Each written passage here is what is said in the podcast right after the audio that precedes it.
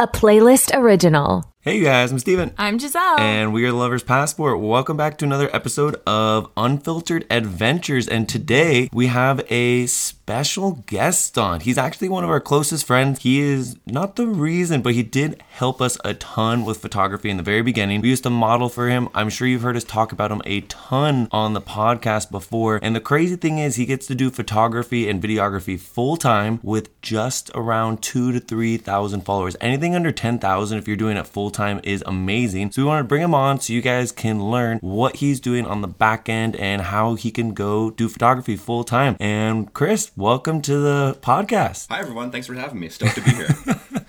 Uh, how long have we been friends now? It's been what since since freshman year of high school. Since I don't know freshman year, but it was definitely high school. We were in chemistry class together. We talked about Call of Duty a lot. That's Come a long thank God, way. yeah, thank God we had Jonah in our class too, because we would not have passed that class Th- without. yeah, there's Jonah, no way we would have passed it. Yeah, but we known each other for a long time. We did a digital photography class, which is ironic now thinking what our careers are. But yeah, we've known each other for a long time and just stoked we're still hanging out and doing fun adventures together. Did you guys actually learn anything in that digital photography class? Definitely not. Definitely not. No, it was more of a Photoshop class than anything. We, I don't think we ever even used a camera. I feel like I learned a lot, but I had never I had never done anything like that. I didn't do any photography or anything in that realm at all. I feel like one time we went out and he had to take pictures. Chris is like explaining all these ISO shutter speed, and I'm like, I don't know what you're trying to say, dude. you didn't learn any of that in a photography class? I think we did, but no one ever paid attention. It was more of a class was like, hey, your assignment's due in two weeks. Great, we'll do it the day it's due kind of class. got it, So, got it, got it. We would literally play chess like three to four matches a day on the computer. That's all we did. Yeah, the first five minutes of class was and like, look where they are now. yeah, the first five minutes was like, hey, let's show our teacher what we did, and then we could just play chess the rest of the game. or Yeah. the rest of the class. How long have you actually been doing photography? Did you do it since before high school? I think I got my interest in high school, which is actually funny. There's a cool story about that if I can share with you real quick. Yeah, go for it. Um, so my first photographer I ever followed was Chris Burkard, and I remember seeing like his images right when like Instagram was first a thing. And at the time, I had like a remember that first iPod Touch that had a camera on it, Oh, Oh, yeah. yeah. and it was just like this is like groundbreaking. You an iPod Touch with a camera on it. And I remember taking a picture like of the moon from like the back of a car, and it was so terrible. It was it, it was it was so bad. Like it looked like it was just like it was a 1.3 like megapixel camera. It was it was the worst thing ever. And so my, my fascination for photography really grew out of like the technical perspective was like how like what makes a good picture you know like why are certain images clean why are some just like more sharp so it really grew out of like that perspective and i think that that interest and that curiosity grew probably like sophomore year of high school and ever since then it's kind of just been like a, a growing curiosity from then Interesting. So it all started with the iPod Touch. Shout out to Apple. I will say. shout out to apple yeah I don't think I've ever heard anyone say they were that was like their first camera. Yeah, it was it was my first like personal camera, so I was like, hey, I can actually take pictures on this thing, and it had like the uh, auto enhance button. I was like, Nice. It's, it put white balance all the way to orange, turned contrast all the way up, and it was just like, oh my god, this is so bad, but it was great. Now, when did you actually get your first camera after that? So my first camera, well, like my unofficial first camera was my dad's old like Canon Rebel Ti, I think, like way back in the day. I feel like that's got to be everyone's first camera. Yeah, you know, it's like the first- cheap starter. Yeah, you know. yeah. It, it was not great, but it was just it was something to learn with. It was like, what do these dials actually do?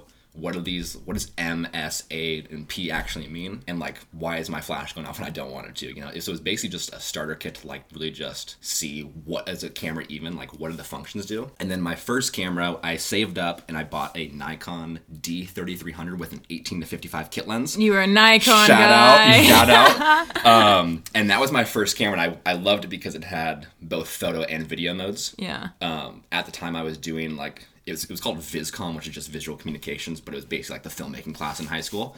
So i got that for christmas and i used that for the second semester and kind of just used that for all my projects for that class. And then without when, when school stuff was done i would just go out and like take pictures by myself. Um, but it was it was great. I mean like the lens was obviously not great because it's just a kit lens but um, as far as like the sensor quality goes like i still like i still have my folder on my hard drive for my first images i ever shot. That's wild. mostly just to keep me humble because they were not great but um no that camera was it was great. And it really kind of like it, i think it was the real catalyst of like what like to show me what pictures could be like how to make pictures. Uh, but yeah, that was my first camera. What did you take start taking pictures of in the beginning? Because I know when we first started going hiking and taking photos of, it was a lot of like nature stuff. Is that what you started with? Because nowadays you're doing much more like car photography. Yeah, um, and kind of going back to Chris Burkard too. I think my fascination for photography grew a lot from him, seeing what he was doing with like a lot of his uh, surf trips, um, his adventures to Yosemite, and then he eventually went to Iceland, and that whole spot blew up. But um, I think it was just shooting what was around me and like what my friends were doing. So at the time, we were really into surfing, um, going on hikes and stuff like that. So it was really just, hey, where can I take my car to, and what can I see that's beautiful? Because like when you're like a senior high school or a freshman in college, you don't have like the money or like the time to like really go and just like go on a crazy trip, you know. So it's kind of just seeing, okay, what's around me? What does what looks cool? What are my friends doing? Let's just go shoot whatever we're doing, you know. I remember one of the first times we went hiking, like the pictures you got, I was like, oh, that was fun, blah. And then we got back and I was like, holy crap, what are these photos? I was so mind blown. You could capture like that type of photography with just a camera. Cause I'd never seen like any style of high level of photography. Like I just had an Instagram barely when I was 18, but it was like, I'm to post my workout pictures. I'm to post my old martial arts stuff. I didn't, I feel like I wasn't introduced to like that style of photography Hmm. until I met you. Yeah, I mean, like, it's funny how Instagram almost became the platform for professional work, where like it started as like a very just like a way to just keep up with people like you didn't like normally keep up with, but then it eventually became the platform for people to post like their professional work, and like you started to discover a lot of these people who were like, wait, how are you actually getting these pictures? And like, I feel like that Instagram was a platform for people to learn and grow the respect for what professional photography is and what professional media is, you know? Because Instagram's an iPhone app. I mean, you post pictures from your iPhone, but it, to actually take a picture out in the outdoors, bring it back to your computer, edit it, and then get it ready for social media was like almost like a thing that wasn't really happening, you know? Do you think that's why photography got so big? Do you think as many people would be buying Canon cameras and all that if it wasn't for Instagram? Um, honestly, I don't know because I feel like when we were kids, like cameras were purchased by the average consumer just for like family memories and I had albums, you know? all of the all of the weird little tiny digital cameras and all the selfies in the mirror with that camera, you know, that are mm-hmm. super cringe. yeah. My little limited two outfits and Yeah. terrible style with Yeah. the OG digital cameras. Oh, like oh man. all my memories of cameras were like oh we're taking pictures at your baseball game or like hey it's easter we need to get a picture or like it's this person's graduation so we're using a camera for this Well, that's your family. My family was like the girl cousins were, were gonna dress up and have a photo shoot. That's- you know, do a fashion show. and then the boys over there are like yeah let's do the same thing How have you seen, like, because you've been doing photography a lot longer than us, how have you seen the photography, videography industry change over the past few years? Because obviously TikTok was introduced and really blew up last year. Instagram blew Switched to up. video Yeah, switched to video. And before that, like, you, you kept talking about Chris Burkard. I feel like that was the first guy, too. You introduced me to him, and I was like, mm-hmm. dude, his stuff is wild. Yeah. All we thought about in the beginning was we need the perfect picture and we go on a hike. We need to go find like the craziest areas to go find stuff. Like I feel like we did that one Highway 1 road trip so many times where we Yeah. just find so many gems along there. I feel like now if we were, were to do the same trip, we wouldn't necessarily do it just for the photos. We would be focused much more on like the video aspect or like what kind of story can we tell or this is going to be an itinerary that we post. It's completely changed at least for on our end. yeah i think just like as i've grown as like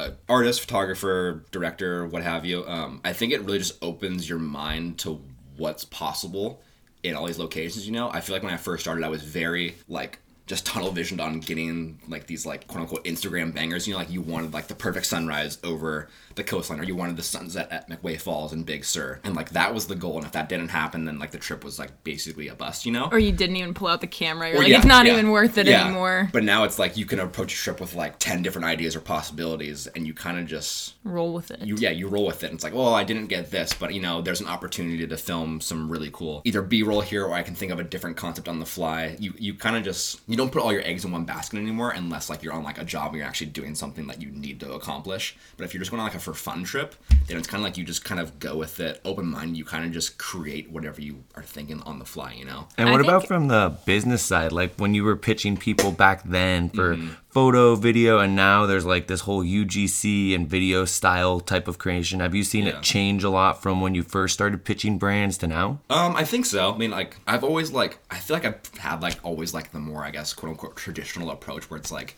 I always thought businesses just wanted photos for like their website and for like ads and what have you, and I, I think just like from seeing you guys do your business too, I didn't know there were certain types of content that people were wanting. You know, like I didn't know what Interesting. UGC. I didn't know what UGC content was until like a year or two ago. Really? Very Like, I didn't. I didn't know that was a thing. That's brand- basically brands- what you would do, though. I really- essentially, yeah. Essentially, yeah. But I think I, I think I approached my content more from like a professional standpoint. I, I, maybe not even professional standpoint, but from like a perspective was like, oh, we want this to be like everything had to be billboard quality, you know? Right, right. Like I didn't think like and you see UGC content on like Facebook ads or Instagram Yeah. ads. It's like literally like a, it's like an iPhone clip of someone opening like a box.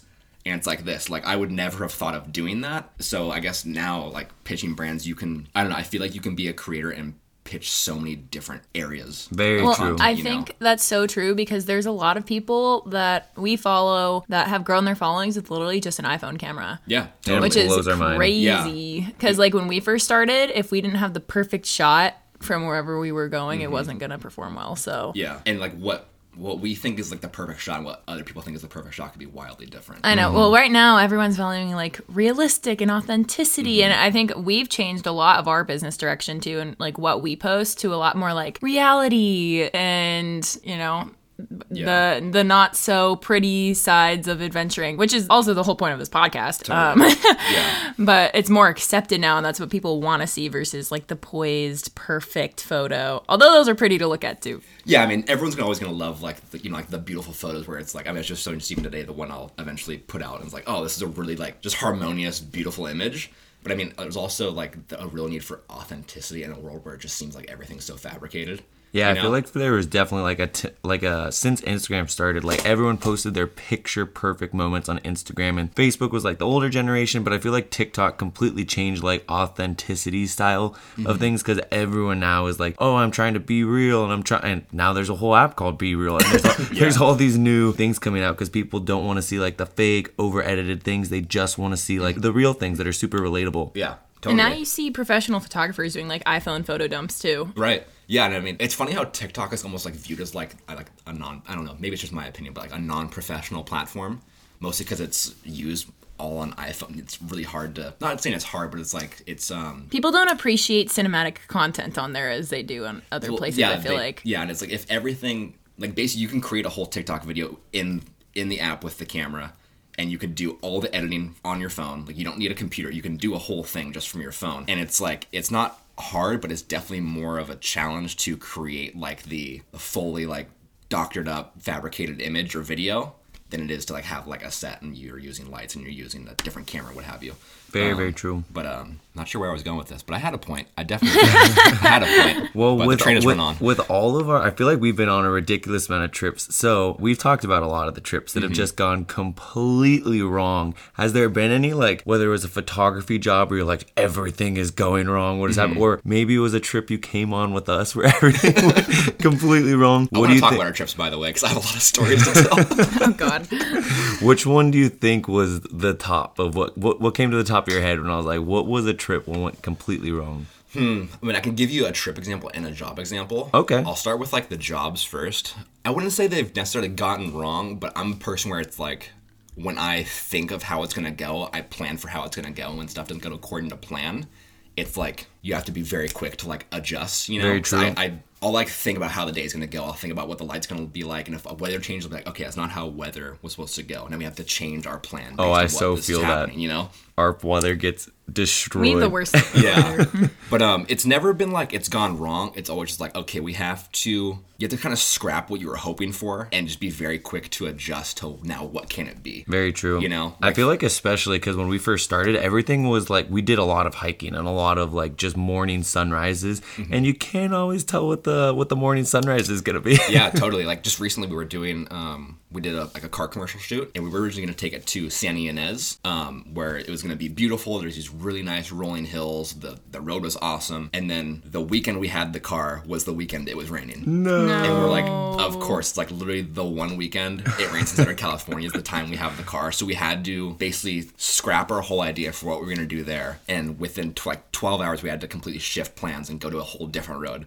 which involves different shots, different times you need to be there, different angles you're gonna get because now you're working with different backgrounds. Um, so it's always like you have to just be very accepting of what the weather's gonna do and think, okay, here's what's gonna happen now. Like you can't change the weather, and just think, okay, what can we still make of this, and just get it done. You know, I feel like all the outdoor photographers really sympathize with that statement. Oh, yeah, totally. yeah, everyone's woken up and be like, "Oh, there's a sun," and then a cloud right like sometimes you wish you were a lifestyle creator and could shoot things in your bedroom, you know? Yeah, totally. Yeah, where everything's just nice and controlled and happy, and no one can put a cloud in front of your sun. All uh, right, what do you think for for a regular trip? So I totally relate to the work trips though. I feel like anytime we get a car, especially because you only have it for a very short amount of time, you're like, oh, what am I supposed to do? Yeah, trip wise, I mean, We've had some go- wild Let me, ones. yeah, let me go through the whole rolodex of trips that we've been on. Um, I don't know why the first one that came to mind with Chris was the Big Pine trip we did. Oh, when Where we ended up climbing a 13,000 foot mountain. Oh, yeah, And I- I, had yeah. literally never outdoor rock climbed in my entire life. Yeah. And I threw up at the top. I smashed my knee. I smashed my knee on a rock before, and then Steven's dad's like, "You're hiking anyway." I was like, "Great."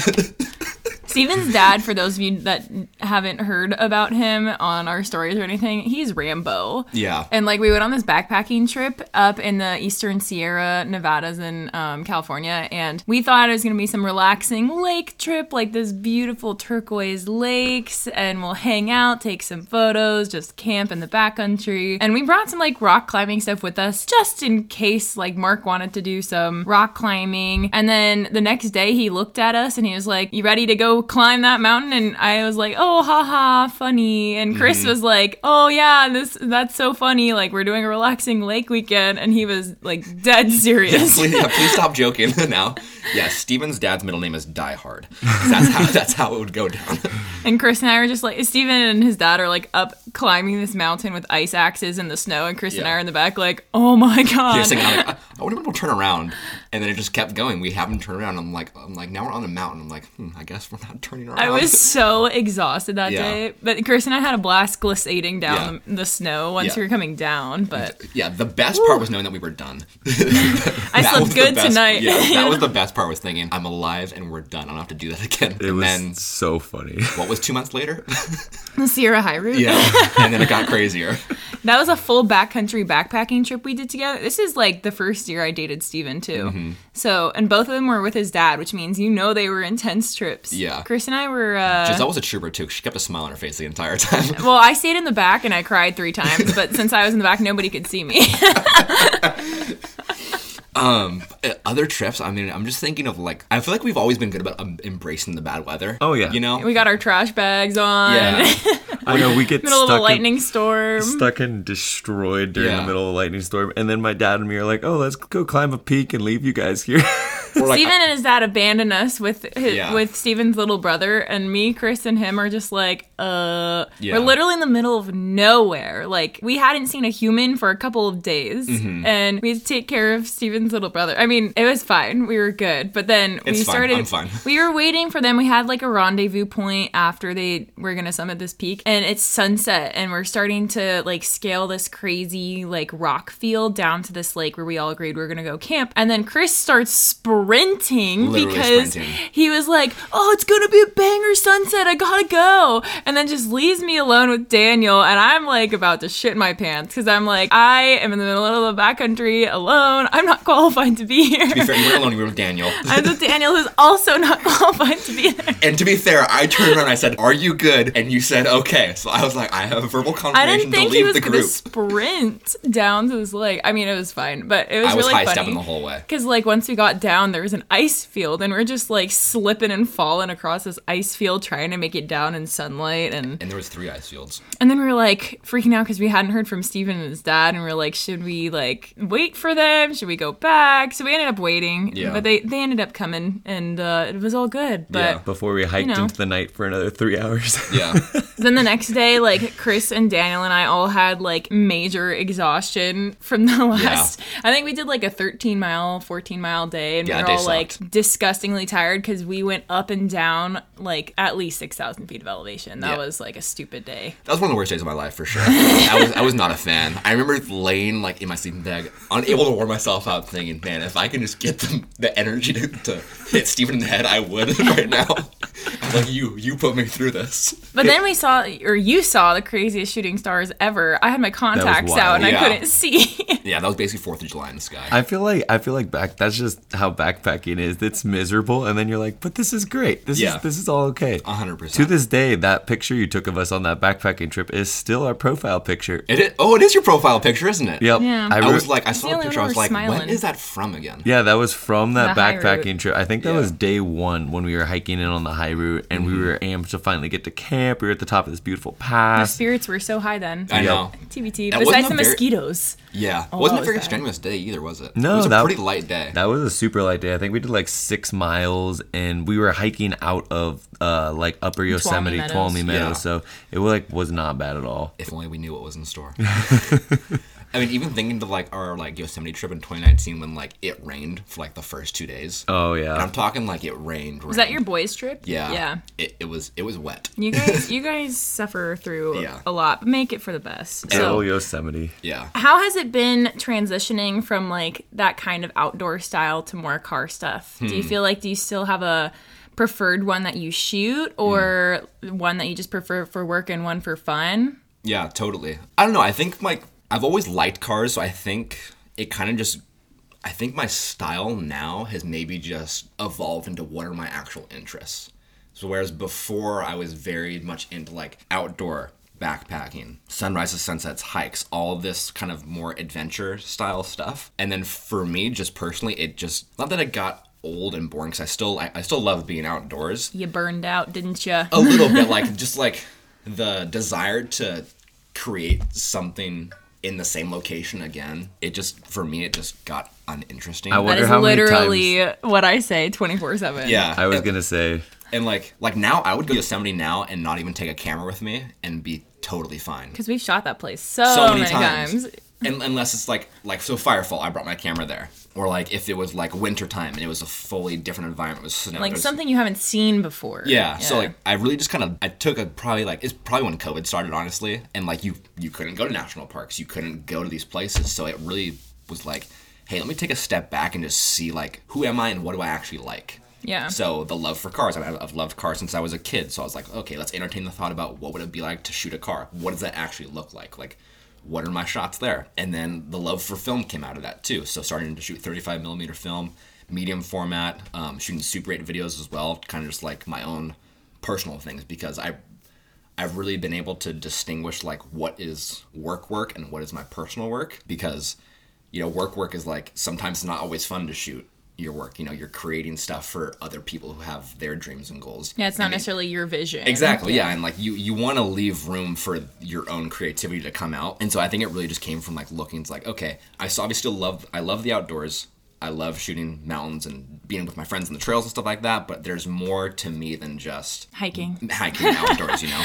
Can And totally relate to yeah. that. And Do you I- think that you'll go through the same stage of that with cars and like I know you've shot for. Adidas now and surfing stuff and Mm-hmm. you used to only shoot outdoors. Do you see yourself moving into a different vertical? Right now, I, mean, I think it's funny too, because like cars is strictly at a commercial point right now. Where if I could get access to like these really old cars, I have some passion projects that I would love to do about some really like some '60s like Mercedes or a 1967 Mustang or Yeah, I feel like we, we really went up to vans. breakfast that one time up in uh, Santa Barbara, and then there was that beautiful red Porsche just chilling on the side, and you were like, "Hold up, I Mm-hmm. Yeah. need to take some pictures of these." Totally. And so that was some amazing. I remember I looked at the film photos after, and I was like, "Bro, what? These are wild." I know, but it's, it's it's hard to find a the people who own those cars, Very true. b the access to actually use them, and then to get all of that like aligned to actually kind of shoot your concept is difficult. So right now, cars is a strictly a commercial like um relationship relationship. Yeah, exactly. But um, I would like it to turn into some passion stuff eventually. But I think for just the the cars that are being made, I don't think I don't really have ideas that I could make into personal projects with the new cars. But right now, it's kind of all commercial stuff. But I think maybe what I get into next, really kind of liking like the music stuff right now. I know you just posted that like rad music set from Rhythm. I remember I saw it and I was like, "Oh shoot, he, he's moving over to some, new concert stuff." Concert photog. yeah, like Oh, uh, that would be interesting. That, that would be really fun. There's a couple of bands where I would like if I could just be in like the green room and going out to like the concert and getting all these vantage points would be really fun to make a, a set out of that, or even just like a photo essay. But I don't really know what I'll go to next. I think it's Just maybe- going with the flow. Yeah, maybe it's music. Um, I have a really cool idea I want to do about kind of basketball. Oh, interesting. Um, I've got an idea I want to do about Vans, the shoes. I'm not going to tell you yet, but uh, Until it's oh, it's, executed. it's, it's an idea. It's an idea. He's Um, teasing us. But I've, I've got a, I've got a whole board of just like I made my list of goals for this year, and one of them was just ideas to pursue because I want to I want to keep space in my calendar this year for ideas I just want to do. Creative Um, shoots. Yeah, whether whether they get picked up as a spec shoot from other brands or not, I just want to make them because I think it's a cool idea. But we'll we'll see where it goes. I'm not really sure yet. Now, you've kind of talked about how you do all of these shoots for your career. Do you think that someone needs a big following these days in order to be a successful photographer, or do you think like you can make up for it in the hustle and bustle of like pitching and and your like creative process when you're reaching out to brands? Yeah. Um I at least for me it's it's been doable. Um I think Instagram is a great place to start. Um, especially because you can just get your work out to so many people.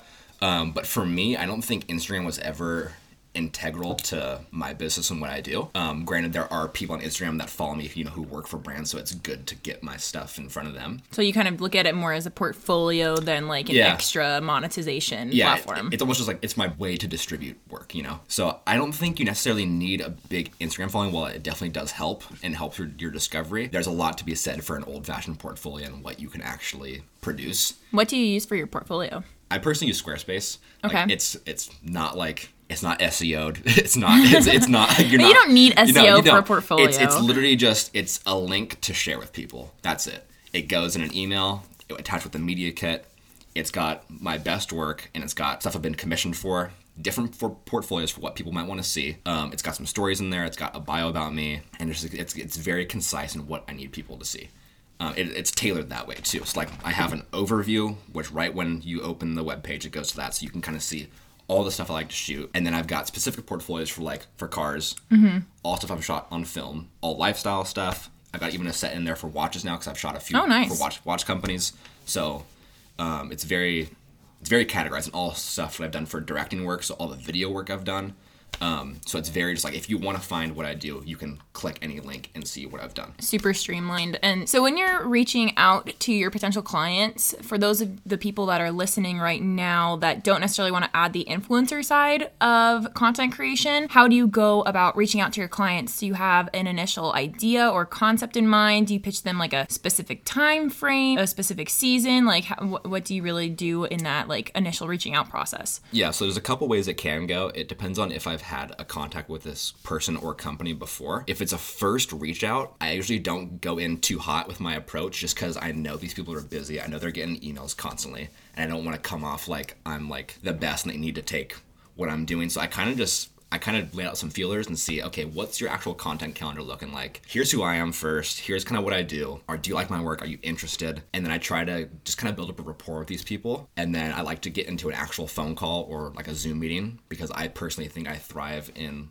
like face-to-face communication versus just emails. I'm not the strongest writer. So um, i usually do that. And then a lot of times too I, I feel like companies have ideas or concepts they're already kind of working on. So i see if i can a fit into those concepts or if they don't have anything to work on then i kind of take the initiative to pitch them something i think would be good.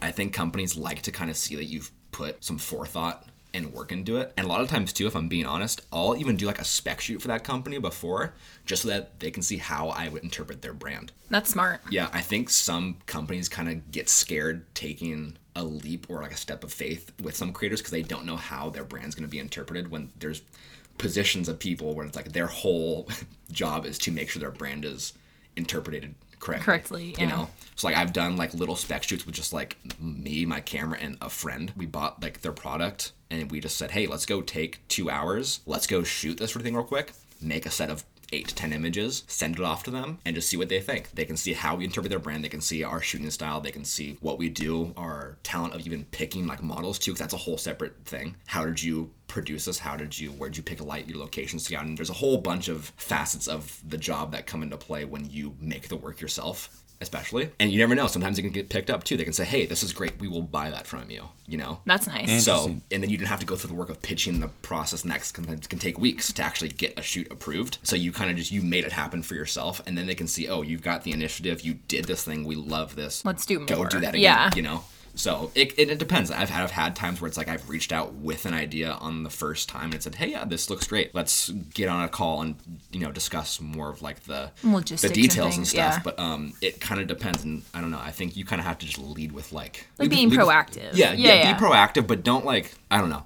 You don't want Um, to come in swinging too hard and be like, I am the best. You need to work with me because I am XYZ. Would you you know? be surprised, like when I worked on the brand side of influencer marketing and stuff, people kind of give that vibe sometimes, like more than you would think. So, you know, coming with a more humble, very proactive approach, I can imagine works very well. And the spec shoot thing is honestly like such a great idea. I don't hear of too many people these days having that initiative to go out and actually like buy the product and like go Yeah. out and do it unless you're getting it for like a PR package and then potentially working with them in the future kind of thing but Mm-hmm. not many people I know actually do that and take that extra step so I feel like that's a great strategy Yeah, and I think you should like you should find the brands that you actually like too. Like find brands that you're like passionate about. Because everyone wears clothes, everyone has shoes, everyone's got these things that they use in their day to day lives. Find something that you like first just like using, and then go create something off of that. If you don't have anything to shoot, you know, like we could. I'm wearing Vans right now. We could make a whole shoot just off these Vans. You know, Very, Totally. very we could find a location, we could find a model, we could put something together where we can represent these vans in a cool way, you know?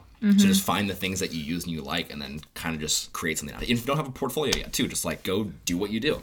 Like if you're into playing the guitar. Have you seen when you're pitching these brands, do you like doing spec shoots or reaching out to them more for photo packages now or video packages? Because I know that before I feel like I used to only see you do photo collabs, and recently, obviously, now you have a red camera. But re- recently, I feel like you really started to move into video and getting behind the audio design and getting mm-hmm. behind kind of the creative directing on that side. Is there one that you like more or one that you've seen has bigger paychecks or that you're really looking to push in 2023? Yeah, I you know I fall on both sides for different reasons. I think for photos, I love doing photos as an individual project. Like I love when it's just me, a, a producer, and like a model or two, and we're just like so streamlined into doing what we're doing. And I think I don't know. For me, photography is a lot more individual. Um, but for video side, I love having a crew of people who are so specialized and dialed in to what they're doing. Having like a director of photography whose whole job it is to basically take my vision and make that shot happen.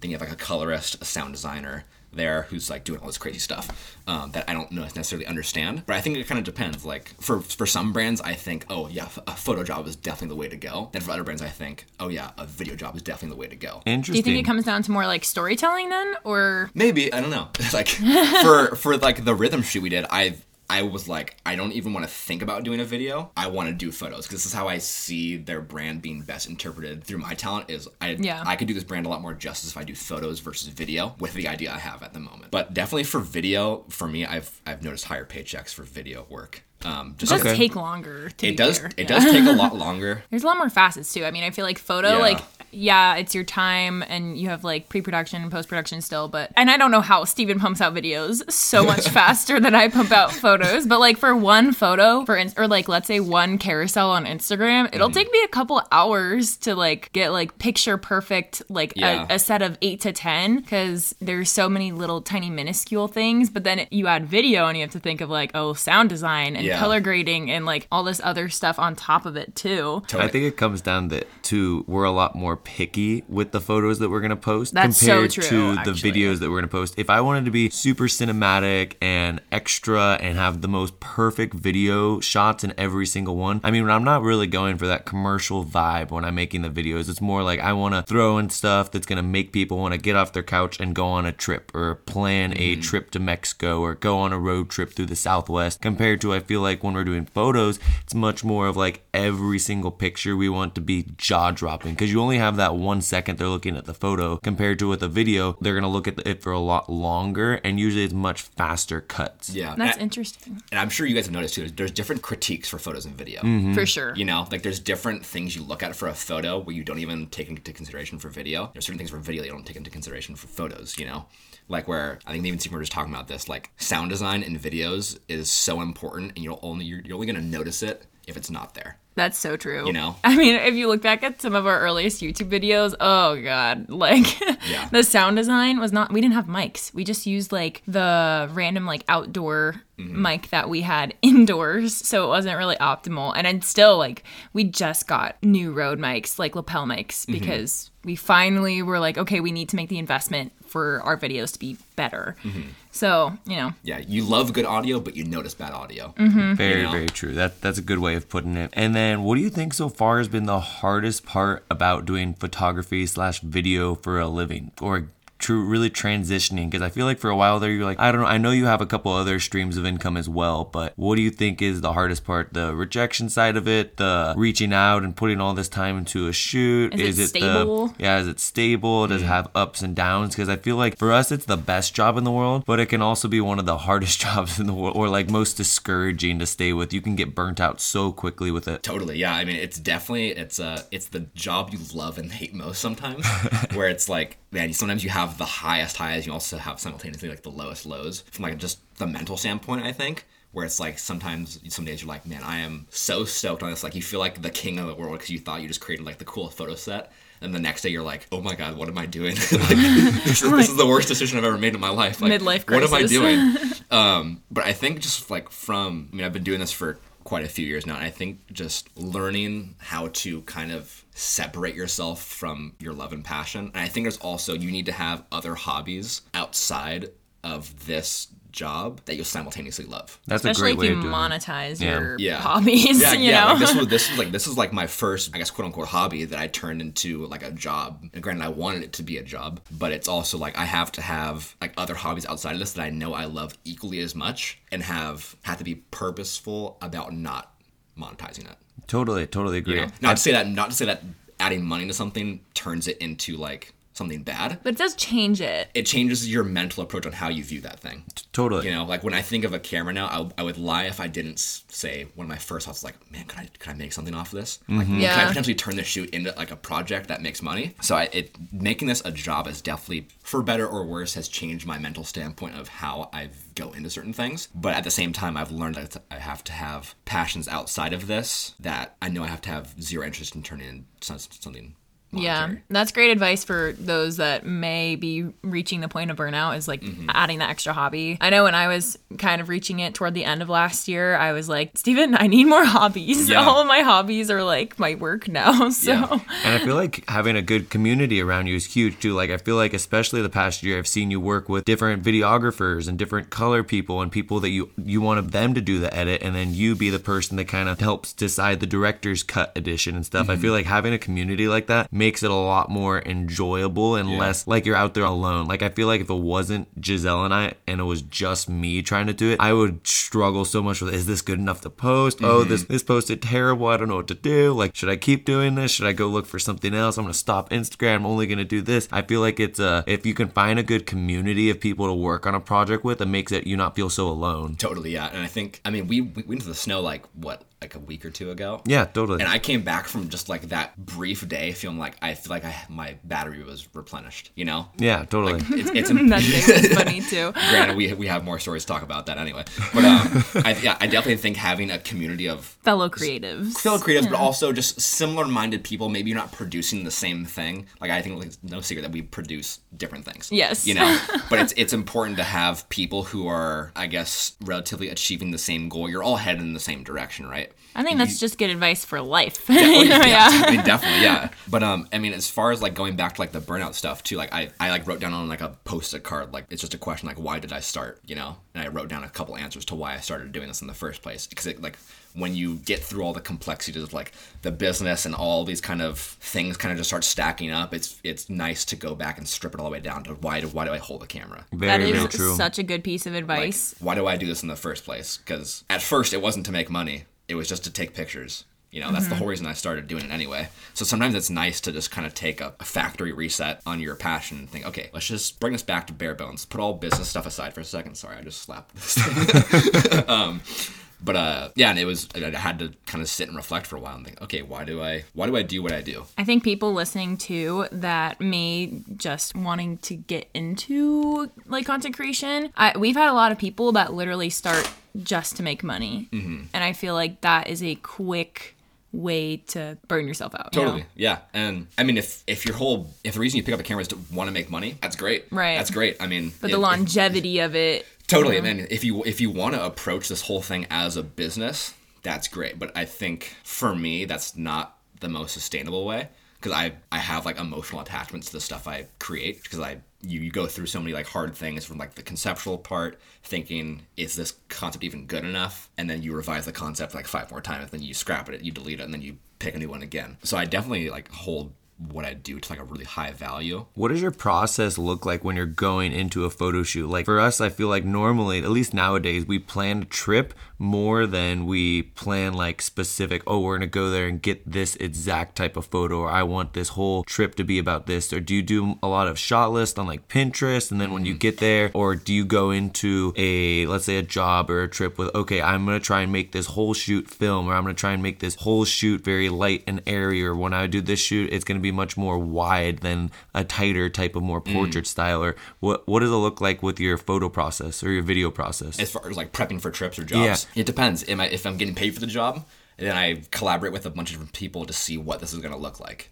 If it's just by myself, then it's kind of just what I'm feeling at the time. I feel like we've been on several trips together. Where it's like I'm trying something new this trip, mm-hmm. and it's like I was inspired by a 50 millimeter lens, and this is all I'm shooting. I'm shooting this focal length the entire time. Then other times it's like, Chris, you didn't bring a camera. It's like, yeah, I brought a film camera, and like that's that's all I shot that trip. and sometimes it's like oh i brought five film cameras Yeah. i'm like oh my god There's a legendary picture of me with I think five cameras on me at one time. One here, d- double wheeled in with a Super 8 and a digital camera. There's a film camera on my chest, one around my neck, I think no, wait, two around my neck. and then one on your peak design Yeah, yeah, exactly. yeah, it was crazy, and I just shot a multiple of formats. But um, I don't know. It depends on like the location. The if we're going to Yosemite, it's like okay, I can shoot. I can shoot Super 8. I can shoot digitals. I can shoot film. I can create all of these different emotions, feelings in these formats just in this one location. Yeah, Or if it's like, hey, we're gonna go shoot surfing. It's like, okay, great. What is what what's surfing? Let's let's do all stuff just in the ocean. So let's get the water housing. Let's swim in the ocean. Let's shoot here. And sometimes I do make shot lists if it's like I know I want to tell a story. All right, let's build a whole like. If I can get ten of these shots out of twenty, you know we're good. But it kind of just you know ebbs and flows. Interesting. Yeah, I w- one of my favorite photographers right now is this guy Karl Shakur. I don't know if you've ever Mm-hmm. seen him on Instagram, but it's so interesting. I feel I just watched some of his stories and kind of him talking about it. And he did this one shoot I last year that blew my mind with like a bunch of flowers. He like filled a car up with ridiculous amount of flowers and he turned that like creative concept that he came mm-hmm. up with into this incredible story. And he ended up turning that into like a whole set where he invited a bunch of other creators to go out and look at all the different photos that he got from that one creative concept. What do you, mm-hmm. who do you think you look up to the most out of all the photographers and videographers, or who do you look to as inspiration right now? Because I feel like that was one thing G and I really struggled with uh, the past years. Like, who are we really looking up to 'Cause I- now because I now. feel like we had a lot Yeah. of huge inspirations when we first started, but everyone's kind of pivoted Yeah. or like moved out of certain, you know, photography styles and things like that. So Totally. Yeah. Um, I feel like I feel like every year my inspirations change. like I, at, at one point, Chris Burkard was like the peak, The goat. of Die what I hard wanted Chris to be Burkard like. Yeah, fan. Him and Alex Strohl, He's yeah. yeah. Granted, both of the guys are they're still both legends, and I love their work. But it's not necessarily what I'm gravitated towards at the moment. Um, for a while, this guy named Finn Beales, who is absolutely unreal. He's like one of the master storytellers in photography. Um, he was like all I wanted to be like. Um, still love his work, not necessarily what I'm drawn to now. Guy named Aaron Brimhall, who's like, Oh, I know. is that Is the it- guy Peter McKinnon loves? yeah, he's, Yeah, the, he's the automotive photographer. He is so sick. Like he he takes like traditional automotive photography and like flips it on his back because he just does. He he really just infuses the artistic side of photography into his automotive stuff, which is so rad. Uh, he makes it like so grainy and like different like just swirls and motions in his images and the colors. It's it's it's awesome. When I think of um, him, I think of the movie Dune. Oh, like yeah, his, like his style. I don't know why, but the movie Yeah. Dune with like the crazy sand and like all, I don't know. And he's a guy who collaborates with a lot of other creatives at Yeah, time very too. true. He's got a whole like little Army. militia of people that's like whenever they got a project, they all just like Assemble. gravitate- Yeah, literally, like, yeah, militia assemble, and they all go and they all create this thing. It's Um, like the Avengers of photography. It's Yeah. so fun when you have that community, though. I feel like when, like, if me and G were to go to Yosemite by ourselves, compared to like when if we went to Firefall again with like you and Nikki and uh, uh, tons of other creators there, everyone all having like the same type of uh, ideas bouncing off each other. It's so much more fun. The hype Totally. levels there. Yeah, and yeah, I mean, but I, I still have a lot of inspirations. I but I try not to. Um, what's the right word? I try not.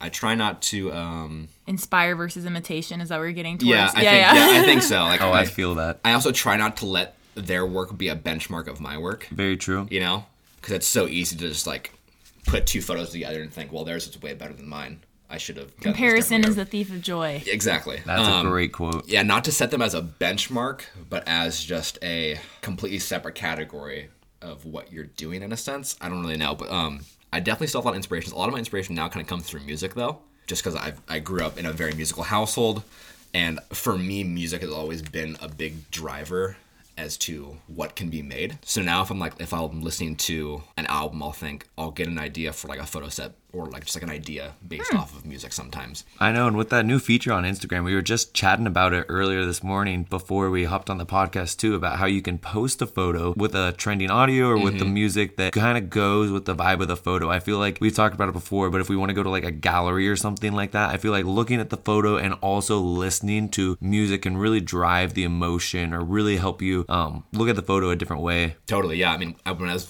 like, I think it was like a year or two ago, I was making like a little book that was meant to be looked through while listening to music.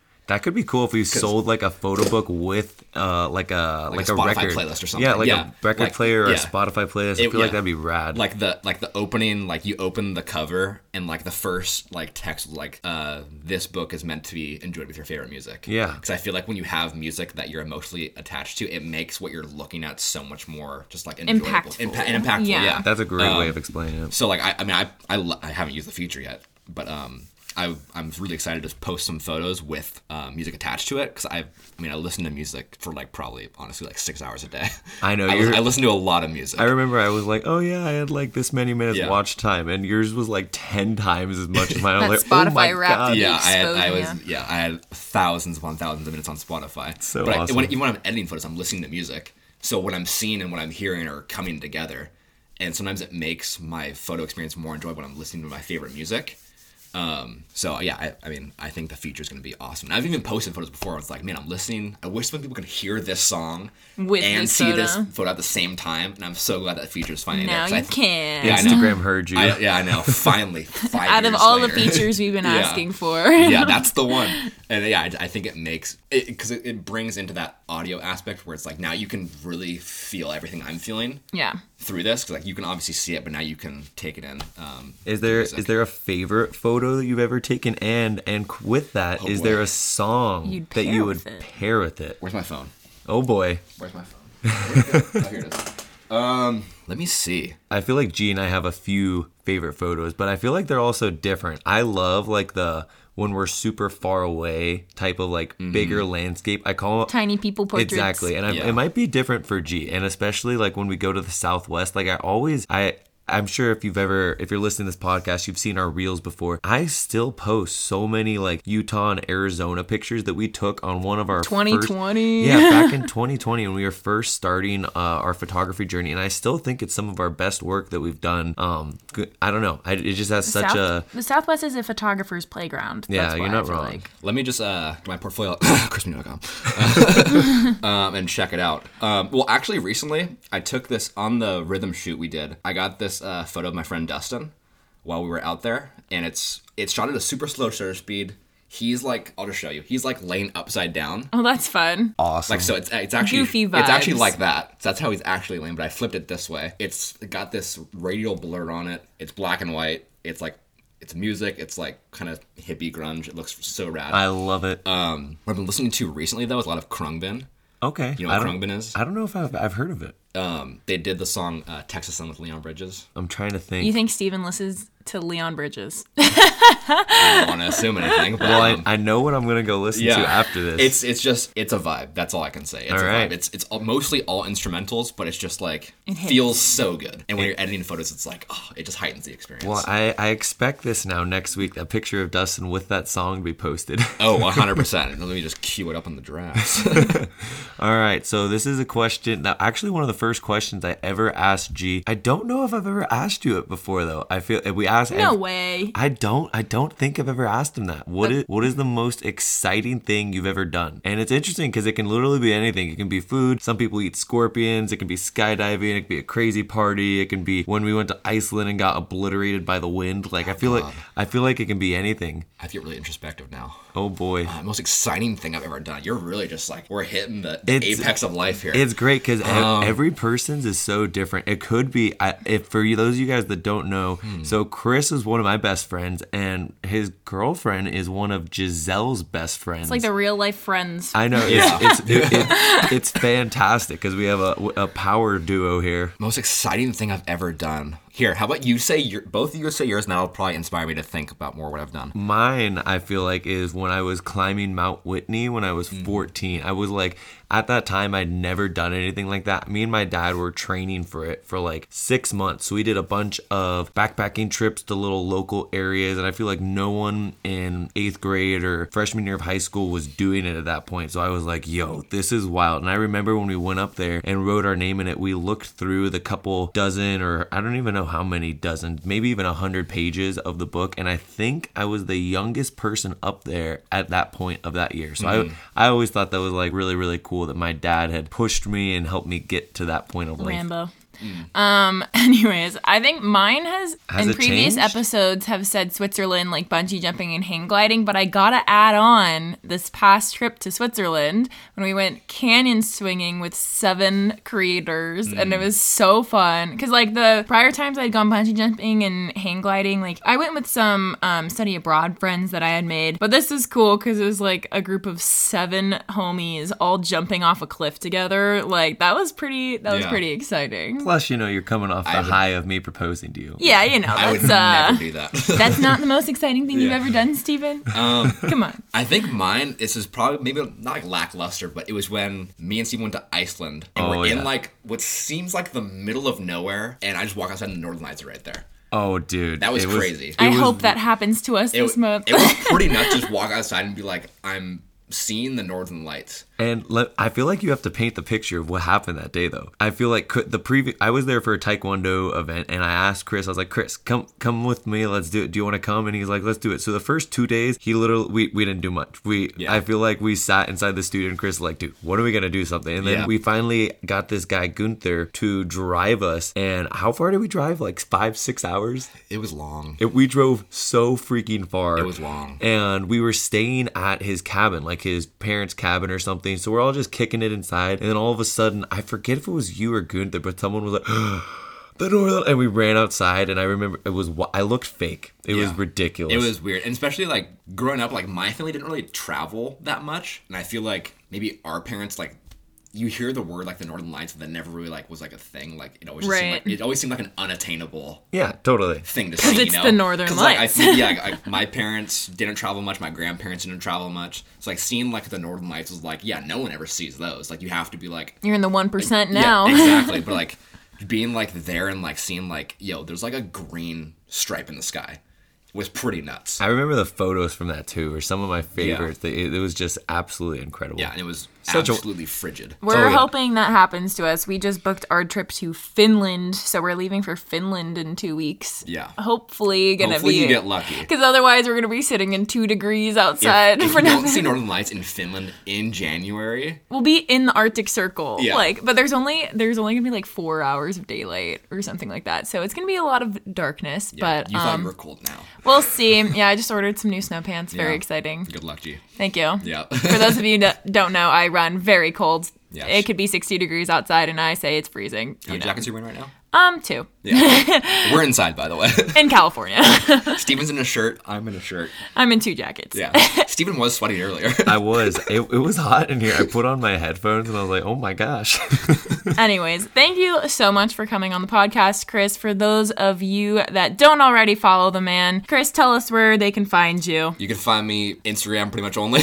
uh, Chris Meugniot. That's Chris with a C, and Meugniot is spelled M E U G N I O T. Thank you for the spelling lesson. Yeah, and it is French, by the way. way. So really, we we. yeah, we we. Wee wee. Thanks for having me, guys. Appreciate it. And your website. What what was it's the same thing, chrismeugniot.com? With a dot com. Yep. There we go. Dot com. If anyone has you know, any of those fancy old cars that he can shoot, you know, hit him up. Let me know if you're in Southern California. You got a cool car. Let me know. I got some concepts. Yes. Anyway, thank you so much for being on the podcast, Chris. And for you guys, don't forget the best way you can support this podcast is by leaving a five star review. It might not seem like it's that much, but we really appreciate it if you can leave a five star review on Spotify or Apple Podcasts or wherever you are listening to this from. And please share it with one other person. If you have another aspiring photographer who's like, oh, I don't have a million followers, there's no way I could do it, well, send them this episode. Maybe check out Chris, see what he's doing. He posts a lot of his brand work as, as well as a lot of his other creative concepts on his page. Mm-hmm. Maybe he can be your new little inspiration moving forward into 2023. Chris, you're inspirational.